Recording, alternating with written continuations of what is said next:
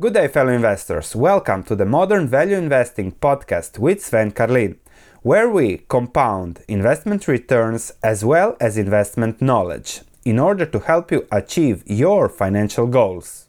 Good day, fellow investors. One thing that I really enjoy doing, doing is reading Warren Buffett's letter to shareholders and sharing them with you. Today we're going to talk about 1975 and 1976, and there are three very important investing messages in those two letters. And what I'm going to finish with is Buffett's investing criteria. What is the criteria that he uses to invest in a stock. So, how to pick a business to invest in. So, we're going to go through those letters to see how Buffett did it and how Buffett became what he is now. So, he starts in 1975 discussing how already last year uh, things slowed down and uh, how he predicted them correctly. Return on equity was only 7.6%, which again, largest from past tax refunds, so not that good. He continued to invest a little bit just to what he needed in textiles. He acquired Waumbec Mills and Waumbec Dyeing and Finishing Company. He bought that in April 2075, really at the bottom of the textile depression then. So he again probably bought value or he again bought a dollar for pennies, but he gives us the first message that you should look for investments that provide high returns on capital. His textile investment surely wasn't a high return on capital because he maybe broke even there, but his other investments made the high return on capital. On insurance and inflation, the year was very bad because of high inflation, which means that the costs the insurers have to pay for what they are insuring went up significantly while the premiums, the past paid premiums, weren't enough to cover that. So then you have an issue when you are an insurer and there are a lot of losses. So in that period, the losses were big for insurance, which wasn't positive, let's say. However, on the insurance investments, also things weren't going that well. The portfolio was down 16 million. He had an unrealized loss of 16 billion million, but he says that he believes that will change in the next year. And uh, even in March of 1976, the loss was still at 15 million. So Buffett was going around with a loss of 15 million on his investments through 1974, 1975, and begin 1976. However, he writes, our equity investments are heavily concentrated in a few companies which are selected based on favorable economic characteristics, competent and honest management, and a purchase price attractive when measured against the yardstick of value to a private owner. So the second message is concentration, good businesses, and what would you pay to own the company. The largest position in his portfolio was Washington Post with 465,150 shares at the cost of 10.6 million that he expects to hold permanently, as he says in the letter. Forward 40 years, and in 2014, he actually sold his holdings in Graham Holding, the parent of the company that later became for 1.1 billion to Jeff Bezos from Amazon.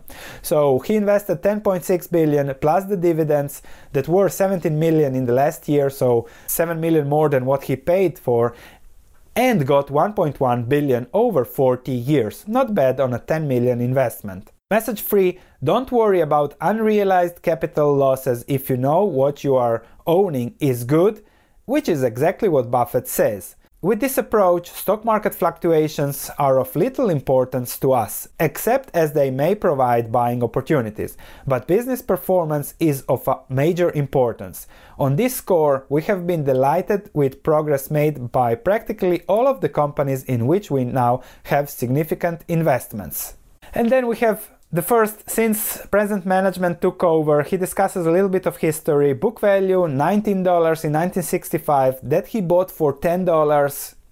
Uh, that has been increased to $94 per share in 1975. So, with acquisitions, buybacks, it is a return on 50% on equity. If you look at his investment start of $10 or even lower, the return is even higher, what 40% per year on the investment, not on equity. The conclusion is that the focus is on diversified businesses based on insurance and banking that will produce higher returns than the American industry as a whole.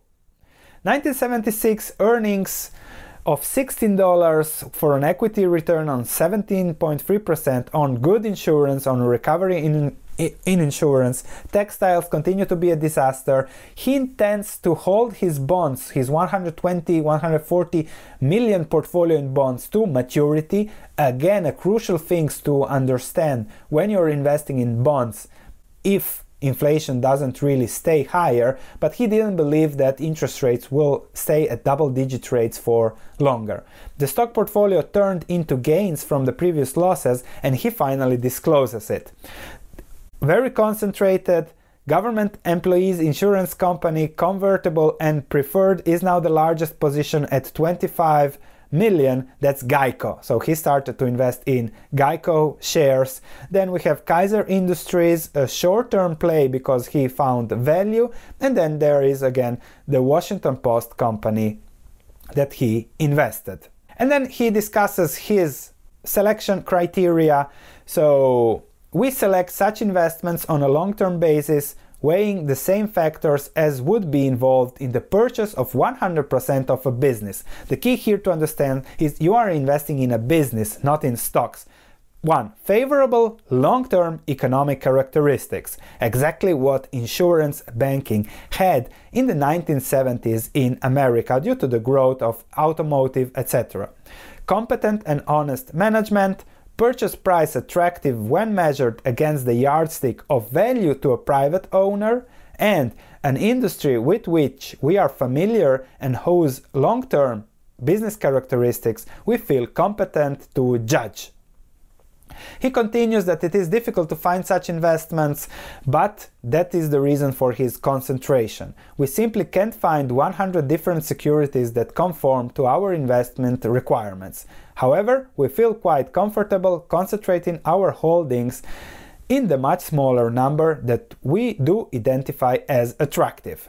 So, this is Buffett's investing criteria really clearly put and just stick to that. And the key message of this video and his letters is always I'm not investing in stocks, I'm investing in businesses, and the business return in relation to the price I pay is what will be my long term return.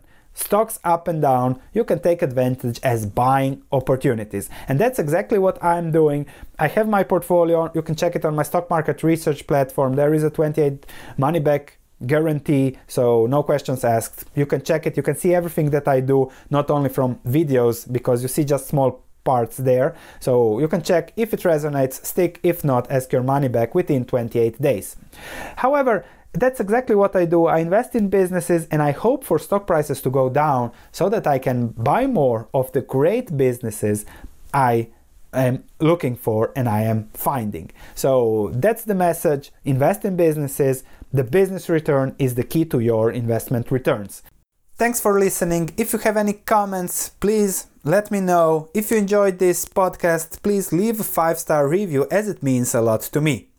Thank you, and I'll be speaking to you in the next episode.